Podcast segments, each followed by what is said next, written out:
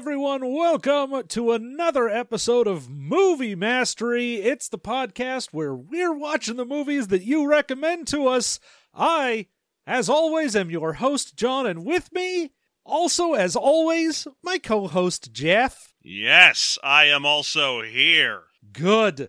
And this time around, we rolled up the Kung Fu Classic Circle I of wouldn't Iron. say it's kung fu exactly. I mean, it's fucking it's martial It's arts. something. It's it's definitely something. Yeah, man, this was. You know, I I was warning you. uh, I, I was having a bad couple of days there, and I was ultra tired. And I was like, "Don't make me watch a kung fu movie. I'm gonna fall asleep." I, 70s kung fu movies never keep me keep me going. Oh yeah. And thi- luckily, this isn't that. This is something else entirely. Yeah. So this I mean, the movie even starts out with going like, "Hey, so uh Bruce Lee before he died thought, "Hey, I should write a movie that combines my love of zen and martial arts and then I can introduce people to it." But then he died and we made this instead. Yeah, apparently he was friends with some of the people who are still in or had made this movie and had been uh, planning to make it for quite a number of years. Uh, but then he died, and five years later, they were like, well, we still have this idea. What if we cast all white guys? Yeah, it's uh it's definitely something when you go into this and you're like, so all of the main characters, the important people are just white guys and then there are a bunch of martial artists you're like, "Oh, you can be whatever. That's fine." But our main people need to be white guys. yeah, definitely. And very, very mid 70s white guys where they're all like way too assured of themselves. And I, I mean, the, I think the problem with this movie is it tries to explain Zen philosophy through you to you through like the kind of guy that would star in Planet of the Apes, Ah, where instead of like understanding anything, he's just like, I don't need to understand nothing. I've got muscles and I'm a man. yeah, it's especially bad when you're going through this movie and the whole point is supposed to be like, ah, yes, this character goes through and learns all of these lessons about, you know, Zen Buddhism. But honestly, the whole time he's just like, ha ha, fuck you. Yeah, no, he he learns nothing the entire time. It's fabulous and I love it. Also, the actor who played him is like not even on Wikipedia. I have I this I, I don't know where they found him and I don't know where he went. yeah, Jeff Cooper, who, God, he just looks like he should be a stand in for like any given 70s or 80s corporate bad guy. But Yeah, yeah. He's in a billion things. Uh, he he was he was a working Canadian actor. He died in 2018. Uh, but but yeah, he he worked for quite. He was in uh he was in Wonder Woman, mm-hmm. like the old TV show, Mhm. and so on. But yeah, just just a. I, I honestly thought he was like a lesser star from Planet of the Apes. Ah, yeah, he is. Uh, I mean, his role in this is basically just guy with muscles. Yeah, aggressively unlikable. Uh, so I mean, no spoilers or anything for this, but God, this movie is. I don't exactly know who it's for, because, like you said, it's not like this is. If you're someone who's like, oh, I love like 70s kung fu movies, I love the old kung fu stuff. You're like, oh, it's not. It's not really that. Like, you'll get some fights, I guess, but Well, man, it's it- mostly just like a lucid dream that you're like, okay, sure, I guess. Yeah, effectively, I mean, we've seen a movie exactly like this before, and it was Zardoz. The closest thing you can say to this movie is that it's basically another Zardoz type of thing, where you've got your main character, it's obviously a passion project. Um, the the main character is like a self assured, shirtless muscle man who who goes where he pleases and fucks where he goes, and yet somehow is supposed to be like an enlightened person. yeah, I don't I don't know. It's watching this movie, I I was like, I I'm not like I'm not not entertained. It's it's interesting, but in the same way that like watching a bug is sort of interesting, in that you're like, yeah, this is this is neat to sort of watch, but I don't want to just keep watching this. The one thing I would say, having watched it, is that I am fairly certain I can tell you at least one other person who has definitely seen this movie and probably liked it more than both of us, and that was Quentin Tarantino. Ah, Because of the amount of David Carradine playing a big flute in this, I was like, "Oh, I that's where that's where they decided. Okay, that's got it." Uh, yeah. So you know what? We're gonna go ahead, play a little music. We are gonna come back and do the full, in-depth, super spoiler review for Circle of Iron. Circles, walk around in circles, walk around in circles, walk around in. Don't. All right, we are back and ready to start talking about the Circle of Iron, which doesn't doesn't get mentioned. There's no Circle of Iron in this. I don't know what that's referencing, but you know, maybe it's a Buddhist thing. I don't know. I don't know. Yeah, I'm not sure where that came from either, but it's not the only name the movie has. It was also known as the Silent Flute. ah, uh, which that one at least makes sense because towards the end of the movie, we we learn be, there was no way we would have known this prior that there's a flute in the movie, but only one guy can hear that flute, which is the main guy, and apparently no one else can hear that flute. that was the weirdest reveal at that point where I'm like, okay, it is the end of the movie. And David Carradine has been playing a giant bamboo staff that is also a flute for this entire time. And like, Cord, our main character, just goes, ah, yes, that guy has a flute and only I can hear it. I'm like, what? What the fuck? And I don't even know if it's true or if it's just a statement. He's another like Zen philosophy thing he's trying to say. The movie opens with a big full screen, almost like apology for what you're about to see. where it's just like, hey, look, this is the deal. Uh, Bruce Lee really wanted to make this movie. Uh, it may not make any sense to you, but that's because you don't know anything about Zen philosophy, you plebeian. I love that they basically just use this for like, ah, Bruce Lee wanted to make this movie, and it's you know uh, his passion and his project, and so he's dead, and you can't say that it's bad because Bruce Lee's good, so you're not allowed to say anything bad about this. Please associate this movie with Bruce Lee. Uh, Please, for the love of God, ah, give us like Bruce Lee money. Thank you. Yeah, Anyway, that go go ahead. the fact that this movie, I feel like you can very much get a sense of what this movie is from the opening scene, where it is a martial arts tournament and everyone's just sort of a glistening martial arts badass, except for our main character, who is within the context of the universe a martial arts badass. But, uh, As an actor, not. Yeah, that's uh, that's an ongoing recurring theme throughout this movie. There's a lot of scenes where our character comes to places where he has to participate in trials. And the way that they establish it's a trial is he'll get there and there'll be some other guy, big muscly beef man there who's like, "I am here to fight." And then, you know, they he fights and we get to watch a martial arts fight. And then it's our hero's turn to fight and he can't do martial arts. So instead, we move into short editing where it's just a bunch of arm shots and quick moving legs and him going, "Yar!" Oh, yeah. and I mean, "Da!" We get like ah Morthon fight Pelele and you know two martial artists come out and we get you know long shots of them doing actual moves and fighting and it's very interesting. But then as soon as they're like Cord he comes in and they're like ah I will punch and then it just sort of zooms in and shows a fist hitting a guy and you're like okay well that's no, good. I get, I get it, and I, I I appreciate that you've decided to do the movie in such a fashion that there are some kung fu fights, just not featuring this beefcake mullet man who I do not want to watch anyway. and I cannot understand. I mean, David Carradine is in this throughout the mm-hmm. entire thing as like four different characters, Yep. and you have all of these martial arts people in there in the background or just you know for one scene, and I just kept going. How could you not have gotten anyone else that knows what the fuck they're doing. Like, why would you pick Jeff Cooper, non martial artist, to be like, this is the dude we want in our Bruce Lee inspired movie? Well, my understanding is that he the role that Jeff Cooper plays in the movie was not actually intended to be the role that Bruce Lee would play.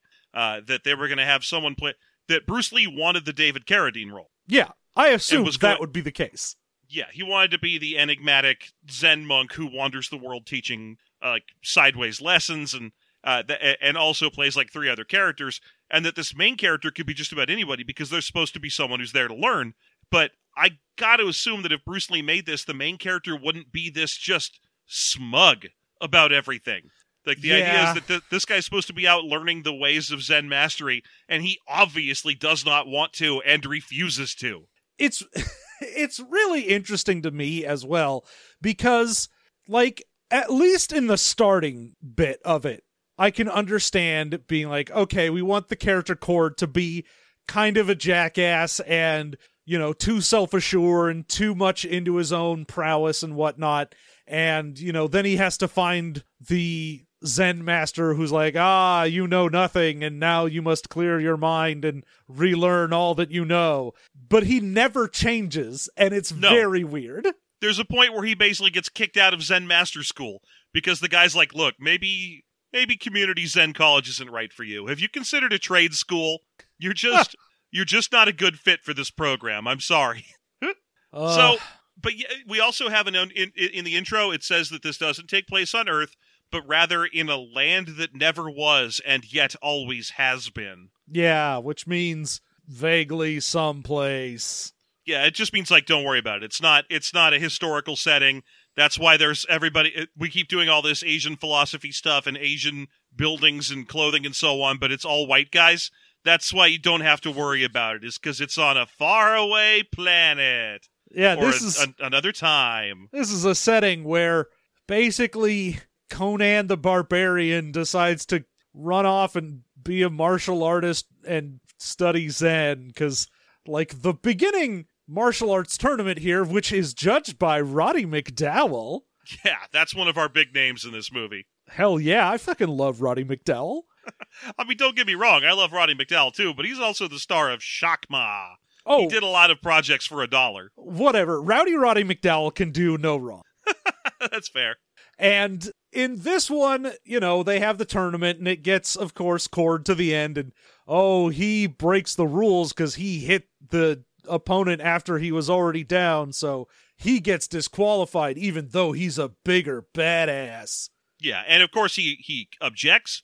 Roddy McDowall, by the way, one thing I'll, I'll give him credit for: he's a guy who never said no to a project, but you can tell that in his heart of hearts, he knows if the product's any good or not. Because in Shakma, he does the entire thing seated with a with a fucking walkie-talkie, and in this movie, he could not look more bored. And, you know, in one part of me, I'm like, yeah, maybe that's just, you know, a choice for the character. That's a character choice where you're like, ah, yes, he'll say everything in as bored a tone as possible. But then as well, you can also be like, probably he was just like, yes, okay, I will sit in this dumbass chair in a white robe and be like, Pelele wins. Yeah, he doesn't he doesn't give a shit. But Cord immediately picks a fight about losing, where he's like, where they're like, "Hey, you've been, uh, you've definitely been disqualified for attacking a man on the ground," and he's like, "Yes, but Morthond was a dancer. I am a fighter. I deserve to win." And see Zetan and his secret book of enlightenment, which, by the way, is the, the MacGuffin of the film. yeah, we get our sort of our entire driving idea here. We never really get a full background on what this place Cord is coming from is all about, but it seems like there are a bunch of tribes out there that like will occasionally send someone to try and seek out Zetan because they heard that he has a book that has like all the knowledge of the universe. And so everyone wants them to go find him, beat him up, and then bring the book back. And Yeah, Cord's like, oh, you know, no one you've ever sent has been able to do that, but it's because you keep sending prissy babies like Morthond. You should send me a muscle boy. And they're like, no. I mean, ultimately, I don't understand why he needs permission to go look for Zetan anyway. Like, we find out that uh, that all kinds of people are sending uh, martial artists out on trial runs to try and find this Zetan guy all the time, and dozens of people show up on Zetan's home country every year who succeed.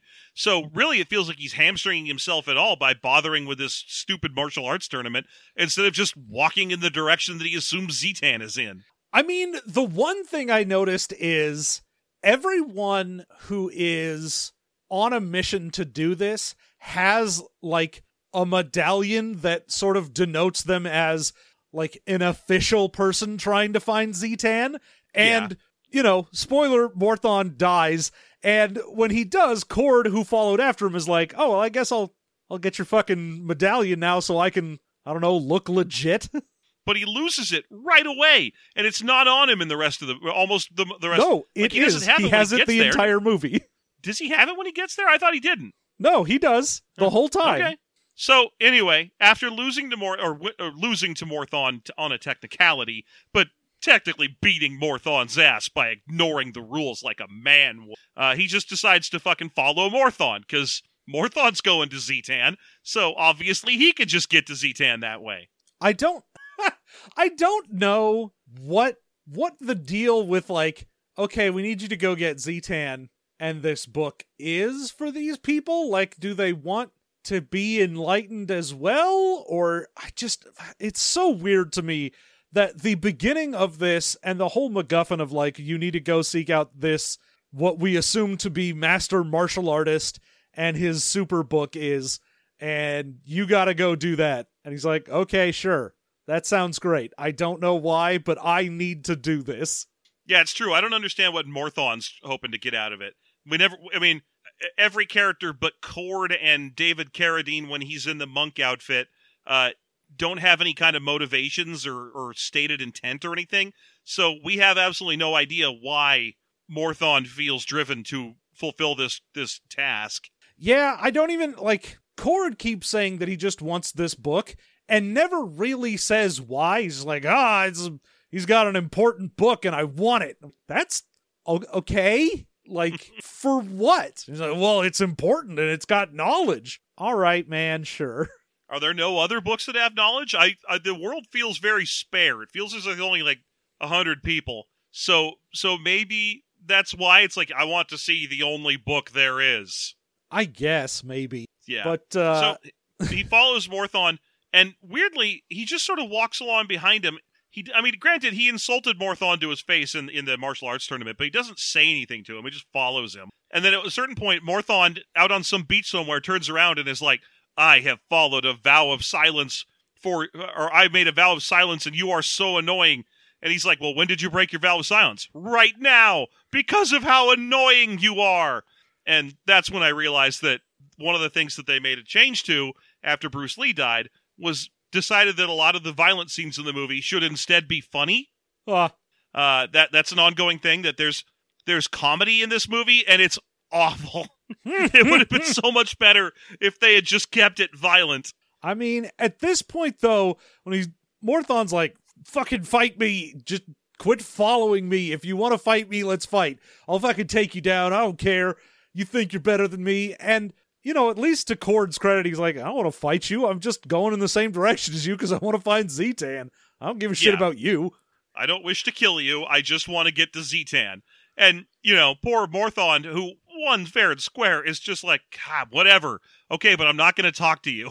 So, um, they make it to some outcropping near a temple, uh, in an abandoned temple, and this monk dude who Cord has seen once before, and it's David Carradine playing four different roles in the movie, but his main one is the blind monk with a flute staff and a bell on his toe. Yeah, so that when he fights, he can make a little ding a ling noise. And when he spins his staff around, it whistles. hmm So he can just be all kinds of noisies. He goes walking past them. This is the second time he's just sort of wandered by, and Cord takes very strong notice. It, it- weirdly, it's very clear that Morthon sees him too, but he goes off into the temple, and then they hear the sound of violence.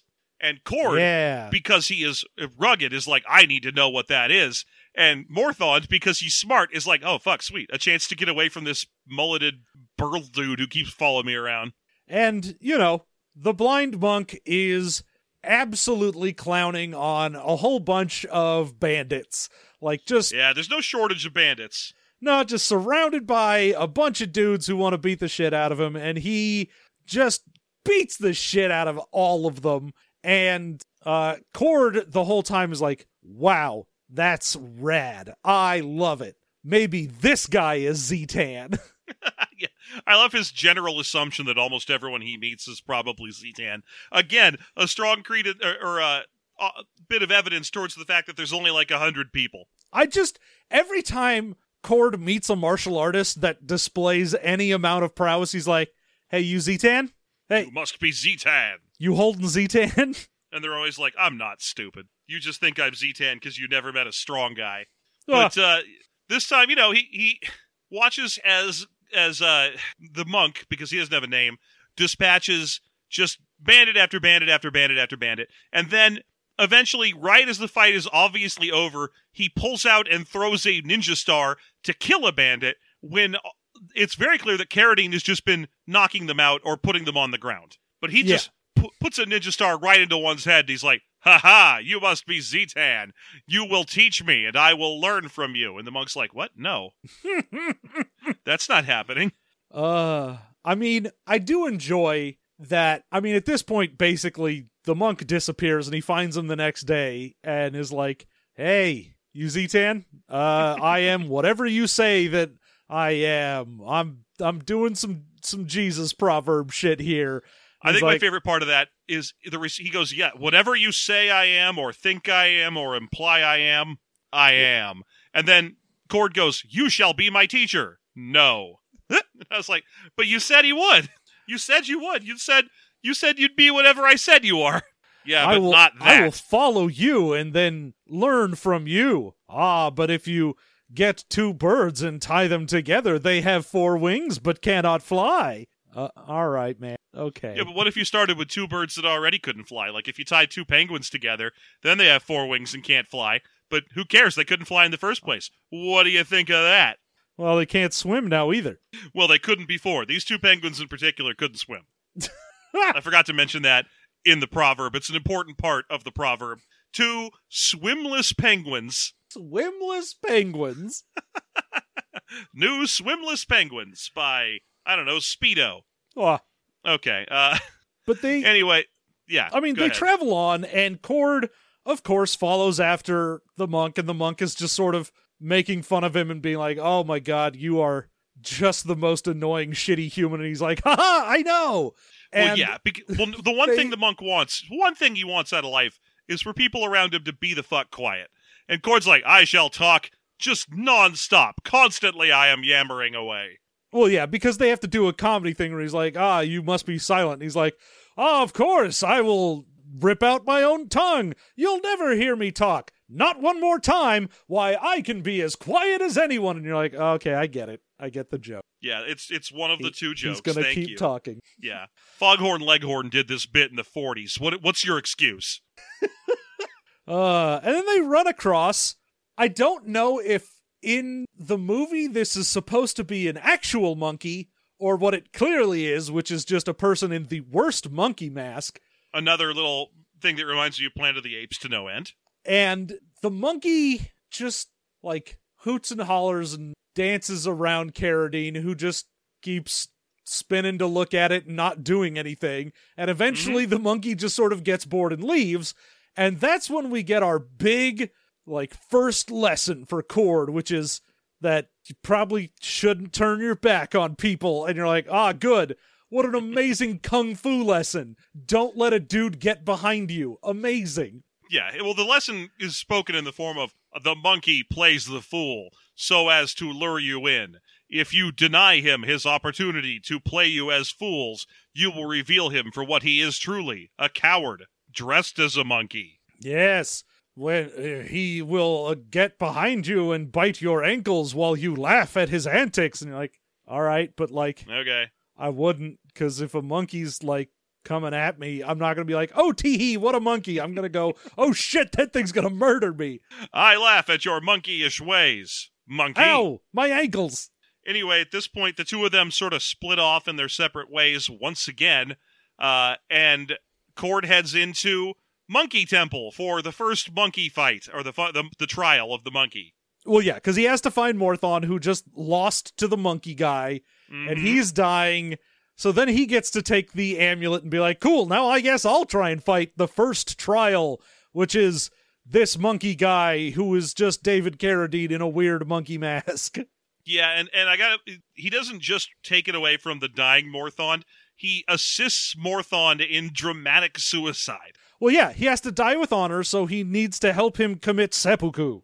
Yeah, he actually does the seppuku like knife in sideways down cut thing. So that's that's fun. Uh, but yeah, then we go into a big room where a monkey fight is is going to happen. And, And- I think isn't there isn't there already a different guy in there also fighting monkeys? Yeah, I was going to say, and we get, like every single time this guy is about to fight someone, we get an actual martial artist who is already there and is going to fight, so we can see what it would look like if two competent people were fighting. Because then once Cord gets in there, it will not be that, and they're just like, just fill in with your imagination what they should be. Yeah, pretend this fight looked cool because it won't. We're going to do a bunch of cuts, and like, you'll see someone's leg go flying by, but you're not going to be able to tell what's happening. Anyway, this is our first chance to get a really strong look at Cord's philosophy. Uh, because after the Monkey King defeats the other guy, some dude who was in there with like a three section staff, uh, Cord is like, I wish to fight you, monkey. And and the monkey, you know, just Carradine just launches into a series of like questions and insults. Oh yeah. I mean, he shows up and he's like, "Hey, where's your begging bowl? You beggar? Huh? Fuck you, buddy." And Hey, fuck you, monkey. like the fact that Cord is essentially at this point we find out just doing whatever the fuck cuz Monkey Man's like, "Hey, so uh what school are you from? Like what My type of martial school. arts?" No, My but like martial arts. who taught you? Myself. Ah, what the shit? My shit. Yeah, w- w- basically, the primary thing you have to take away from Cord is that he is so aggressively self-aggrandizing and pompous that he can't even acknowledge what kind of fighting style he has. He's like, "I do Cord Fu." Yeah, he and that will not change. He's just like, "Oh no, I am my own person and I need no one and I come from no one." Which is great cuz then the monkey man's like, "Oh good, you don't even have a mom. That's amazing." Well, what are you doing here, motherless man? And obviously, he shoots down all the insults because if you if you don't take the monkey's bait, then the monkey will reveal himself a coward in the costume of a monkey. Yeah. And I will say this, I do like that Cord at least every time he comes up against one of these trials, he at least is like I don't want to fight you. If you just Yeah. tell me where Zetan is or the next trial is or whatever, I will just leave you alone. Monkey Man, I don't have to fight you. I can walk around you. We don't need to do this. And, you know, Monkey Man's like, no, the hell we don't.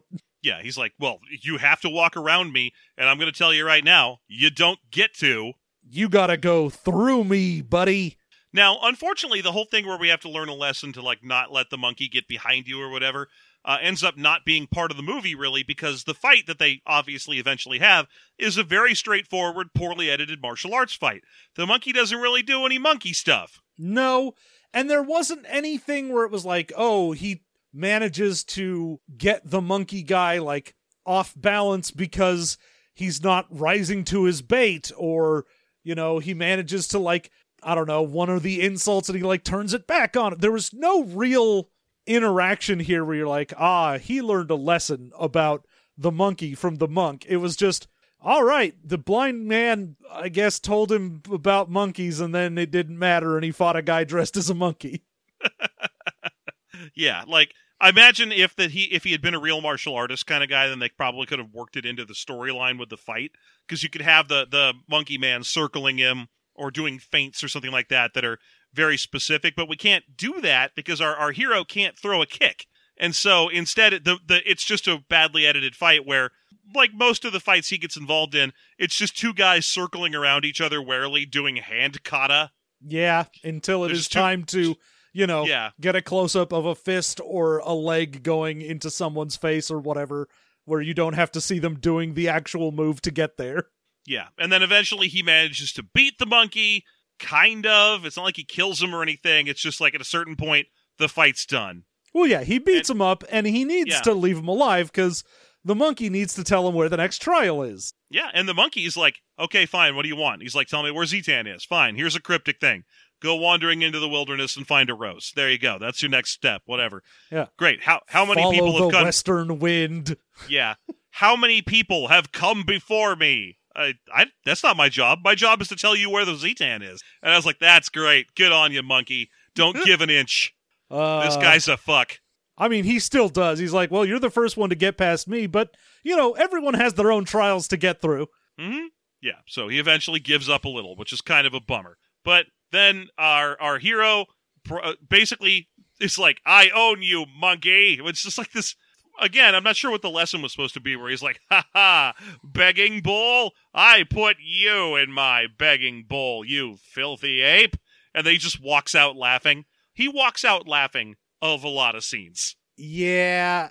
Every time I'm like, God, I want this guy to get the shit kicked out of him so he can learn a lesson about it, but he never does. And every time he's like, Well, I thought I was amazing, and then I was. Ha ha ha. Yeah, and this is also one of our earlier introductions to what the movie more or less charitably calls martial arts movie music. I don't know if this is just because it was made in 78 when Wizards were a big deal or what, but all of the movie music in this is like the kind of shit that you thought they would actually be playing in the safety dance video.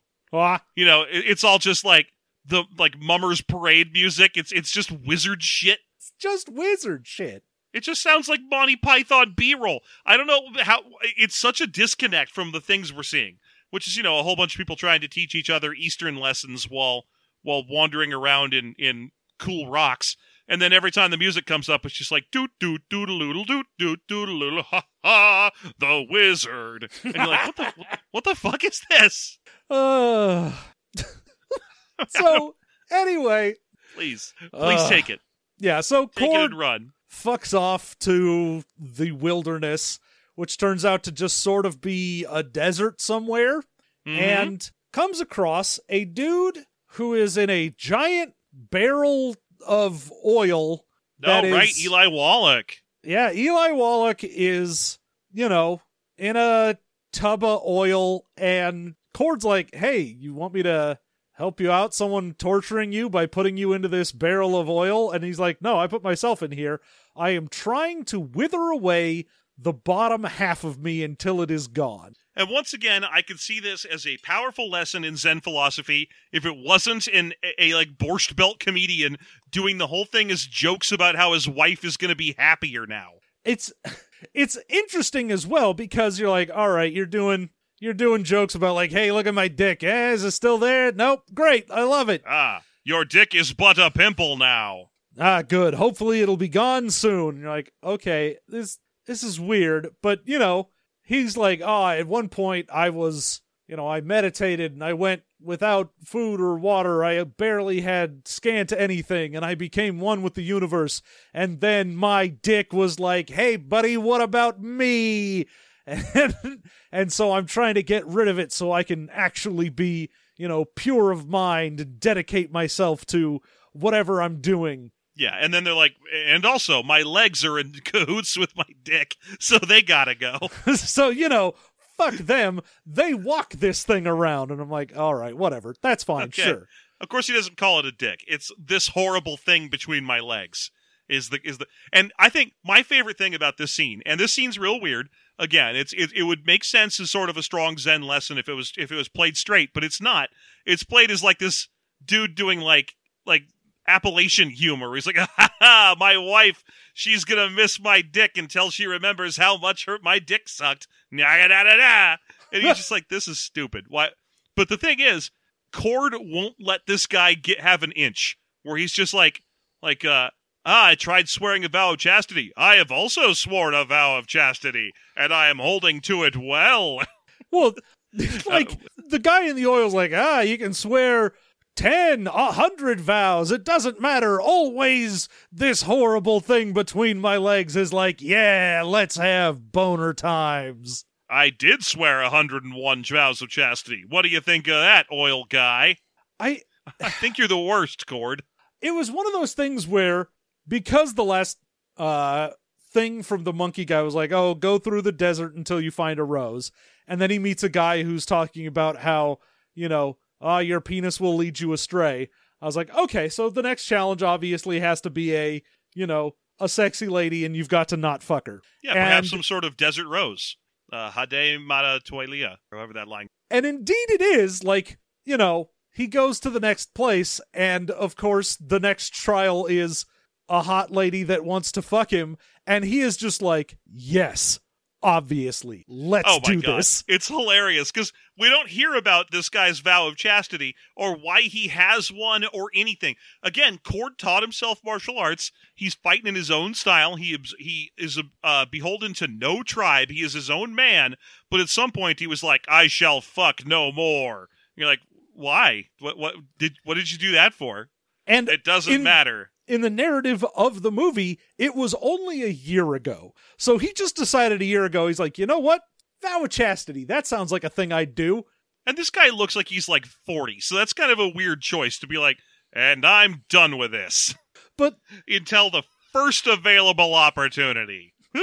but yeah, the camp that he comes to is, you know, a 70s style orgy camp that is run by David Carradine as Chang Sha. And Mhm, playing a uh, moving on from monkey stereotype to a to uh, A- Arabian stereotype. yeah, he is the great tempter sultan or whatever of this place. And you know again there's some other guy who's there just a big muscly black guy. And the two of them have a fight and they're like ah yeah let's watch these two guys fight. They know what they're doing. And Cord's like, cool, when do we fight? And he's like, oh, we'll fight in the morning, but first, why don't you get some sleep and fuck my ninth wife? Right, who we've already been introduced to. She's just wearing a uh the kind of fake uh like hijab that that never existed outside of people's wild orientalist fantasies in like 18th century England. Oh yeah, no, it's very much the like, ooh, I'm doing some dance of the veils type shit right now. And you're like, okay, Yeah. cool, cool, cool. Yeah, and, and also everybody in this camp is like a ludicrous drunk or just a bikini lady, and they're all constantly dancing, and there's always a band playing for all the fights. It's very 70s style goofy. Oh yeah, well, there's always people hump dancing Yeah. because the whole thing is supposed to be like hedonism camp. Yeah, so this dude, uh, Cord goes into his tent and goes to bed, and it's like within a second, the woman comes in and she's like, "Very, verily, sir, I shall tr- thrice lay thee." And he's like, "Well, maybe if I saw your tits, indeed." Okay, I guess we're doing this. Vow of chastity out the window. And it's especially bad because Cord, like right off the bat, goes, "Oh, wait a minute, it's not the fight. You're my second test." And so he knows before they've even started doing anything. He's like, "Oh, you're the second test," and then he's like, "But you did show me your boobies." So I guess fuck it. I'll just fail this test and my vow. Meh. Yeah, or perhaps he's just like arrogant and and you know 70s man enough to be like, obviously that means the test is to fuck good. If I fuck good enough and hard enough, I'll find my way to Zetan. Uh, but Cord breaks his vow, and indeed they do lay with each other. And then he's like, "Ah, you should come with me and you know be my wife because you know you're the first person I've had sex with in so long, and I just, I just A want year. it so bad." It's been like a year. Well, it's been a year since his vow. We don't know That's how true. long it's been. Yeah, it could have been like six months, and then he got all incel about it. Ah, He's like, man, it's hard to find a date in this town. You know what? Women dead to me. and indeed, the next morning she is dead to him. Yeah, because she was crucified by Chang Sha for uh I I is this the way of saying he failed the test or the the the way of saying you you you fucked my wife? You fucked my wife? Yes, I fucked your wife and you told me to fuck your it's it's very weird because he wakes up and of course oh the whole camp is gone like it was never there and the only thing left is like not your standard crucifixion but like the x crucifixion and Well, it's the kind where you don't actually have to hurt anybody because she has like a pole to sit on. yeah well she's she's strapped to an x rather than a t Yes, that is true. But there's also a pole sticking out from the center of the X for her to kind of like straddle, so she's they don't have to actually tie her up or put her weight on anything dangerous. It's a very, very honestly. Uh, it, it took until he was walking away and explaining it to someone else where I was like, "Oh, she's supposed to be dead." Okay, I thought she was like alive, but as a message, I Yeah. got it. I did have that same thing because there's not a mark on her, and she's just sort of, you know, forgive Sitting the pun, something. hanging out. Yeah. And I was like, oh, okay. I guess this is like a hey, fuck you, you failed message or something. I don't know, but I Yeah, guess I'm she's sure- dead. I what do you think would have happened if he hadn't like because basically she comes in and she's like let me read your palm. And he's like all right you can read my palm. And she starts just like licking his hand a bunch. And he's like what the hell is this? You must be the test. And she's like indeed. And here's my tits and vagina. And he's like let's go take a bath together then. So it was very I mean, ultimately, what happens after all this is he starts yelling Chang Sha a bunch in the desert, goes off for a run, runs into the monk, and the monk's like, Tell me what's been up. And he's like, I had a vow of chastity, and then I broke it because I realized that, I don't know, love is not a thing I have to. Look, don't make me defend this. I saw tits. yeah, he tries to be like, ah, philosophy. Uh, I have realized that love is not a thing to be denied, but if you try and hold love too tightly, uh, then you can risk killing the thing you love. Yeah, David and, and, Carradine's just like, yeah, sure, buddy. uh huh. Yeah, I'm glad you learned a valuable lesson. Uh huh. Yeah, it's it's very sad that you had to learn a lesson, you know, and she died. Yeah, but you learned something, right? I learned not to have a vow of chastity. I learned not a- it's okay to bone down whatever you want. Okay, well, lesson learned, I guess. This is insulting that this woman who is his test is murdered for sleeping with him, and then he goes off and befriends her murderer.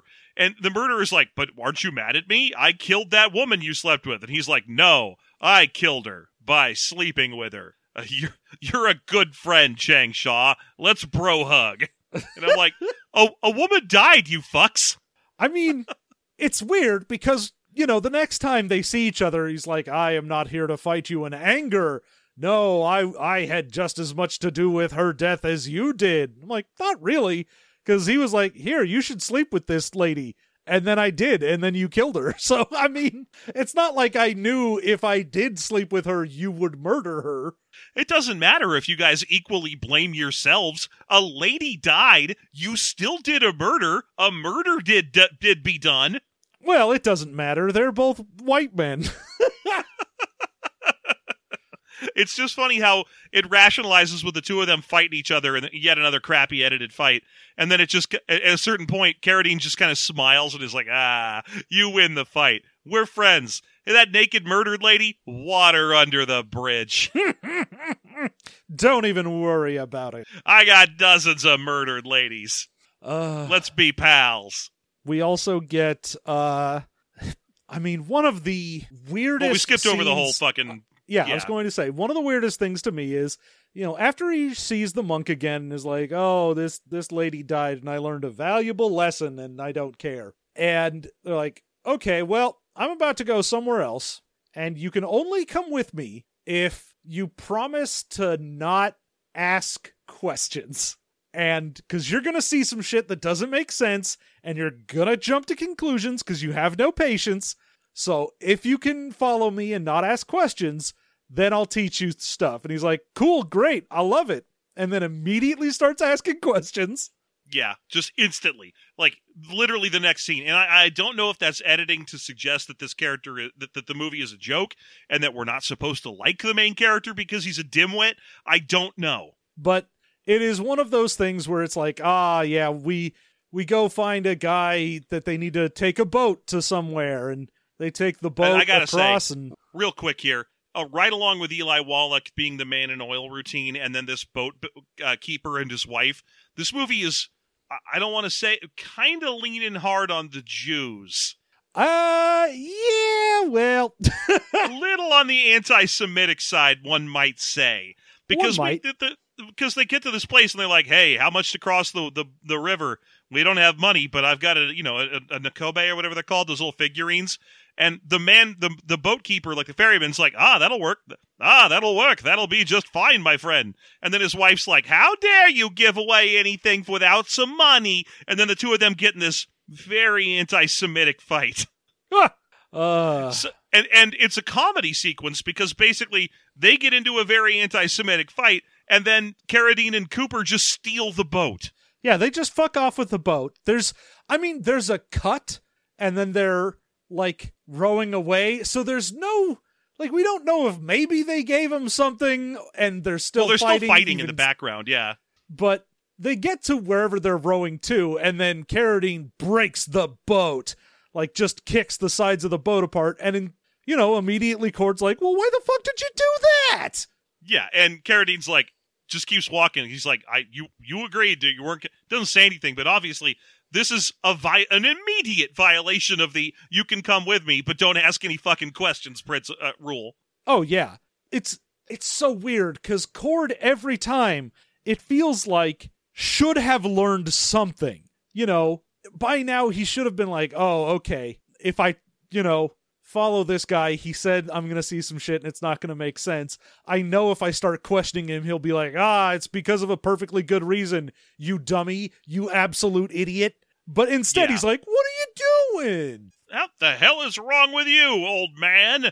You've just But- ruined that guy's livelihood." Yeah, and they have a little conversation in the boat where where the the uh, where Cord's like, "I feel sorry for that man, eternally henpecked by woman," and you know the monk's like, "Oh no, that guy's in great shape because he's he's uh, not Hap- fearing death yeah. anymore." Happy is the man who does not fear death, and in fact, he must be very happy, for he lies awake at night, awaiting it. And you're like, okay, I get it. Uh, that's again, you guys are being really mean to this lady who just has financial instability concern. where the where they're like, even the monk who's supposed to be like the good guy in this conversation is just like, oh no, you don't understand. That guy's got such a horrible wife that he can't wait to die. Isn't that great? Uh, the uh, fuck, fuck everybody. the place they go to has random soldiers that I don't know where they came from or what they're doing, but man, are they angry at anything that they see. Yeah, they are. They are set to kill anything they come across, and they just come charging out of the wilderness immediately. But uh, uh, the monk senses them before they are sensible and hides in the bushes. But again, because he makes a point of not telling uh, Cooper Cord anything, uh, Cord he hides in the bushes, and Cord's just like, "What are you doing? Hiding? Why? And- what are you hiding?" the thing is, if you're Cord and the guy you're following, who you know to be way more of a badass than yours, like, oh, I'm hiding, you'd be like, well, fuck, I should hide too, instead of being like, haha, why hide? I will stand out in the open. Clearly, nothing will happen. Yeah. And I kept expecting the monk to be like, You should also hide, because if you get discovered, so will I, and then I will have to fight. But instead, he's just like, I'm going to hide, because it's sensible. And Cord's like, Ah, it is not sensible. It is stupid for you to hide. Ha ha ha. Oh, soldiers. Oh, shit. Not that it matters. They're just going to No. clown on the soldiers because they're martial artists. And this is a weird mix of dudes in any kind of cheap Hollywood armor they can afford. Yeah, I get that they were trying to be like, oh, you know, we're not really trying to make anyone be from any one specific place.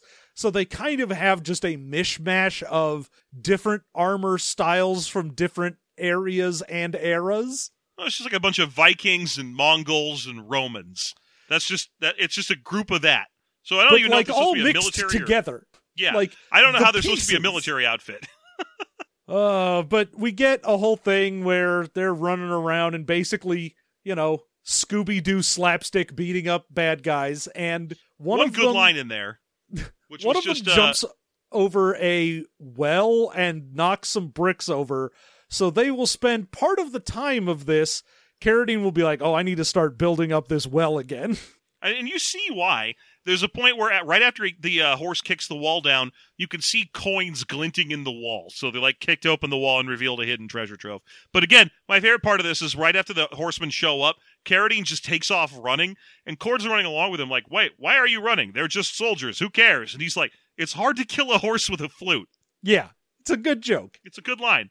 Uh, but apparently it isn't because this movie features horsemen forcing their horses to dead ass run headfirst into each other. Yeah, This is not a movie where I'm pretty sure this is a movie where the ASPCA was not cle not pleased. I do not think they got the no animals were harmed thing at the end of this. Yeah, But uh, uh, but yeah, they just evade him for a while. yeah, they run around, and again, they, you know, have to stop and rebuild the well, and Cord will not shut up about, like, oh, why are we doing this? Why don't you repair the chimney and the roof needs mending too? Meh. And I just cannot stand this guy. Shut the fuck up, Cord. Might as well have been the third title of this movie. And then, you know, they manage to evade some soldiers, and then they find a little fishing village where a little pampered boy comes up to them and is like, eh, and puts his hand out, and Carradine slaps the shit out of him. Yeah, it's a very funny moment. They come to this little tiny fishing town. Uh, you can see a bunch of little kids run up and are like, "Please, sir, coins, coins for us, sir. Have you coins?" And there's one boy who's like being fed something by his parents, and he's like, uh, "I don't care for the taste of it." But he doesn't even. He just kind of goes, "Meh," like looks away from the food a little bit, and then he walks up and just snaps his fingers at them. And yeah, like John said, immediately Carradine's just like whap and just like bloodies this kid up bad. Oh, yeah, just breaks this kid's nose. And that is the point where Cord has lost it, and he's like, all right, you know what? Fuck it. You and me, we're done professionally, but I have to know why did you do all this shit? And it's like, oh, well, I broke the boat, because if I didn't, the soldiers would take the boat and kill the boatman and his wife, so I saved them. No, Oh. well, you didn't save that. Wasn't didn't we just have a conversation? Like, I'm going to play devil's advocate here. This is me being reasonable. Cord, you ready? Here we go. Uh, didn't the boatman pray for death? Uh, why did you deny him his his uh, most cherished want? I mean, he did actually even say, I mean, much as the boatman might actually enjoy that. Okay, and then Cord's like, "But how did you know? Did you you- did you hear the soldiers coming? No. Oh, Okay. and why why did we stop to fix that well? It seemed like you were just waiting for assassins to get you. Oh, because there was money there, and if we didn't fix it, the soldiers would have found it and left that poor woman and her children penniless. Okay, right. I'm going to do f- actual Cord question. Could you smell the money? No. I mean, I could probably hear it, though. I don't know why you went to smell on this one. Because we did hear on the first one, and it's got to be a parable. That's Yeah. how fucking parables work. Anyway, reasonable Cord question. Why didn't you just take the bag of coins when we were going to go run away and hide?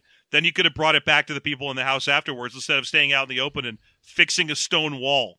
Ah, because, you know, maybe we die, so I have to make sure that it's it's there for them, even past my own life. No, okay, very Yeah, reasonable. fuck Please you. continue. And we why'd can you go back and forth, but we've only got ten minutes left in the episode, so I don't have time for it. Why'd you punch that kid? Because he was too goddamn pretty, and I wanted to destroy something beautiful. Yeah, All right, Fight Club, like- sure. Th- that kid was going to grow up to be a tyrant, and I stopped him. His parents were slaves to his beauty, and I have denied him his beauty, and I have freed his parents from slavery. Yeah, I have freed both him and his parents. Now he'll no longer have to worry about his beauty, and neither will anyone else. And you're like, all right, I And again, guess. because it's a parable, he has to be like, Did you sense the child's beauty in any way? Yeah, you can't see him, so how did you know he was beautiful? And this is when we get the big reveal as to how he knew all these secrets. He'd been here already. Yeah, he's like, oh, I've already been here. Like, Okay, so when you were here last time, what? Did the soldiers try to get the boat and kill the guy? What what are you talking about? You've been here. Well, no, because last time the boatman dropped me off and then left and took his boat back, but we stole the boat, so I had to break it, obviously. Look, uh, here's the deal. Every day, those horsemen come running out, hooting and hollering, waving weapons around. They get to the bank of that river, and they're like, oh, man, the boat's on the other side. We've been foiled again. And then I guess they just ride back. I guess. Also, last time I came through, some lady was like, hey, mister, I keep my coins hidden in that wall. Yeah, and also the last time I came through, some fishermen were like, that kid's real pretty and kind of a douche. Too pretty. A little too pretty. And again, reasonable Cord question. Why the fuck is it any of your business if that kid grows up to be a tyrant? You're taking an awful lot of responsibility for stopping a future you've decided you can predict. Yeah, but, you know, I'm a mysterious blind monk. Fuck you. Oh, okay, okay, point taken. Thank you. All my questions have been answered. Now let's split up. Uh, yeah. Uh, there's a weird scene before we get back to that Chang Sha thing we were talking about before, where he's like, Mhm. "Ah, I don't give a shit, where he faces death, but Oh, death right. is just a dream he's having, and death is like a, a panther or some shit. well, it's just David Carradine in a cat costume. Yeah. David Carradine looks like he jumped out of the cast of Cats and is Mhm. like, I'm death. I come for you, Cord. And Cord has to be like, Very well, please come for me. I fear no death. Yeah, you'll come for me in your time, but I will not be scared. All right, what was the point of this? I don't know. It was probably just in the notes for the original movie, and we decided to do it. Yeah, I th- we couldn't find a way to make it a funny joke at the expense of Hebrew people. so I guess it's just in here. Uh, anyway, after he meets and beats Chang Sha for the, I mean, meets him for the second time and actually sort of wins the fight, Yeah, he just keeps fighting for, and then the fight ends. at that point, Chang Sha's like, "All right, cool. Well, you proved yourself. Anyway, there's the boat to Zetan. You can you can go on that now. I guess I was ex- I don't know if I was expecting the boat to show up or what, but it's here now. That boat always shows up. It's going to take you through a tunnel, and you're going to see a centipede and a chicken get its head cut off. It's going to be very scary. yeah, that's I I don't know. That's a trial too or something. Anyway, That's definitely a trial. it's a trial, and then right after that, you're going to be tempted to fit to taste the everlasting gobstopper. You must resist the temptations. I'm Cord. Fuck you. I won't. I shall eat all of your everlasting gobstoppers, Wonka man. A gum that tastes like an entire dinner? Truly a feast fit for Cord. Uh, so Cord makes it to Zetan, and hey, it's Christopher Lee. That's fun. Ah, yeah, it's Christopher Lee. And uh, in uh, I appreciate the way the movie treats this because he gets all the way out there. Christopher Lee lives on an island of monks, and all the monks have hats, and all of them are very peaceful and friendly. And we get a quick shot of him, of uh, Cord arriving on the island and gleefully accepting new clothes. So he's also wearing monk robes. Yeah. And then they're like, he's standing there, and they're like, "So what do you want here?" And he's like, "I've come for Zetan." Oh well, he's right there. That's just Yeah, one of the monks. There's Zetan. He's just one of those monks. And he goes over there, and Zetan's like, ah, welcome. And, and you know, he's just like, ah, I shall fight you. And Zetan's like, what the fuck is this? What are you doing? Why are you? Oh, yeah. Why are you throwing hands? Because, you know, he reaches out to be like, here, sniff this rose. This island has great perfume for the rose. And he's just like, wah, kung fu. Zetan's like- like, what? Huh? The fuck are What? you doing? I'm confused right now. What are we? uh You got to assume that most of the guys who make their way to Zetan are like this, though, right? No, I do not assume anyone who makes it to this island is like Cord. I assume everyone else who made it here learned some fucking lessons along the way. I mean, to be fair, the basic lessons that he realized was I have to fight this monkey, I have to watch this lady die, and then I have to fight this sultan, and then I get to go see Cord or Zetan. Yeah, So he he did get forced to fight over and over again. So when he finally meets meets Zetan, I think it's a you know, not an unreasonable assumption he's making that he's probably going to have to get another fight. yeah, and I mean, he does a couple things where Zetan very harmlessly tries to be friendly, and then he just, you know, throws up a kung fu stance, and eventually Yeah. they sit down, and he's like, "Oh, you know, why don't you have some tea? Just hang out and chill." And he's like, "Oh, why don't we get to the point where you and I throw hands?" And Christopher Lee's just like, "Oh, very well, follow me." And he even he's still not going to fight because he's just like, I want to fight you for the book. And he's like, okay, well, why don't we go on up to the terrace and we'll start the ritual? What ritual? The ritual that makes you owner of the book. Yeah, you will be the protector of the book now instead of me. Okay, great. And Cord, I guess his last temptation is to spend his life in harmony. And because Zetan's like, you can become the like new guardian of the book, just like me, because I, like you, came here thinking I was, you know, gonna be a super badass and get all the knowledge of the world, and then I just decided to be the guardian of the book. You could Mhm. do that and live He here, and says- everything's peaceful and everything's calm, and you could just Mhm. hang out. Notably, he says that he has personally never seen in the book. Yeah, and he that's resisted the temptation. that's the thing. He's like, oh, most people, you know, come up here and they want to see the book, but you know, if you're going to be the the new keeper of it, then you know, resist the temptation to look in the book. It holds nothing for you. Right. And Cord's like, well, that sounds like an important Zen lesson, but I must look in the book. But I want to, so fuck you. And I won't suffer any consequences if I do, or it'll be your ass. And he opens up the book and it's mirrors. There's a couple pages with mirrors and it's ah, what's in the book? It's you. You're all the knowledge in the world. Hold on. I've been told there's a monster at the end of this book. Ah, it is I, for I am the monster at the end of this book. I shall brick up the pages to stop myself from seeing the scary monster. Uh, Please excuse. Uh, Yeah. and then basically, what we learn more or less is that being Zetan kind of sucks because Zetan's like, ah, finally, you shall take the book, and I will not be the man with the book, and then you will live here in harmony, and I can fuck off, I guess. yeah, he's like, oh, please take take my place, take my wife, please. Eh. Oh, But- I've learned lessons about taking wives, and I've never learned a lesson in my life. I've known men who learned lessons, and they were all cowards. Yeah, it's it's so weird that he's just like, hey, please please be the guardian of this book, and Cord just laughs and walks away, and then finds David Carradine as the blind monk and is like, hey man, uh, it turns out that your flute only I can hear it, and also I guess now I get to play the flute, and instead of being the new guardian of the book, I get to be the new enigmatic monk. I don't know. Maybe something. Anyway, why don't you do a silly dance while I play your giant flute perfectly on my first try? End of story, no Cord. lesson. I'm sure there's lots of lessons, but obviously Cord never learned any of them. No, the fact that Cord gets to just bumble his dumb ass through this entire movie, suffer no consequences, and learn nothing.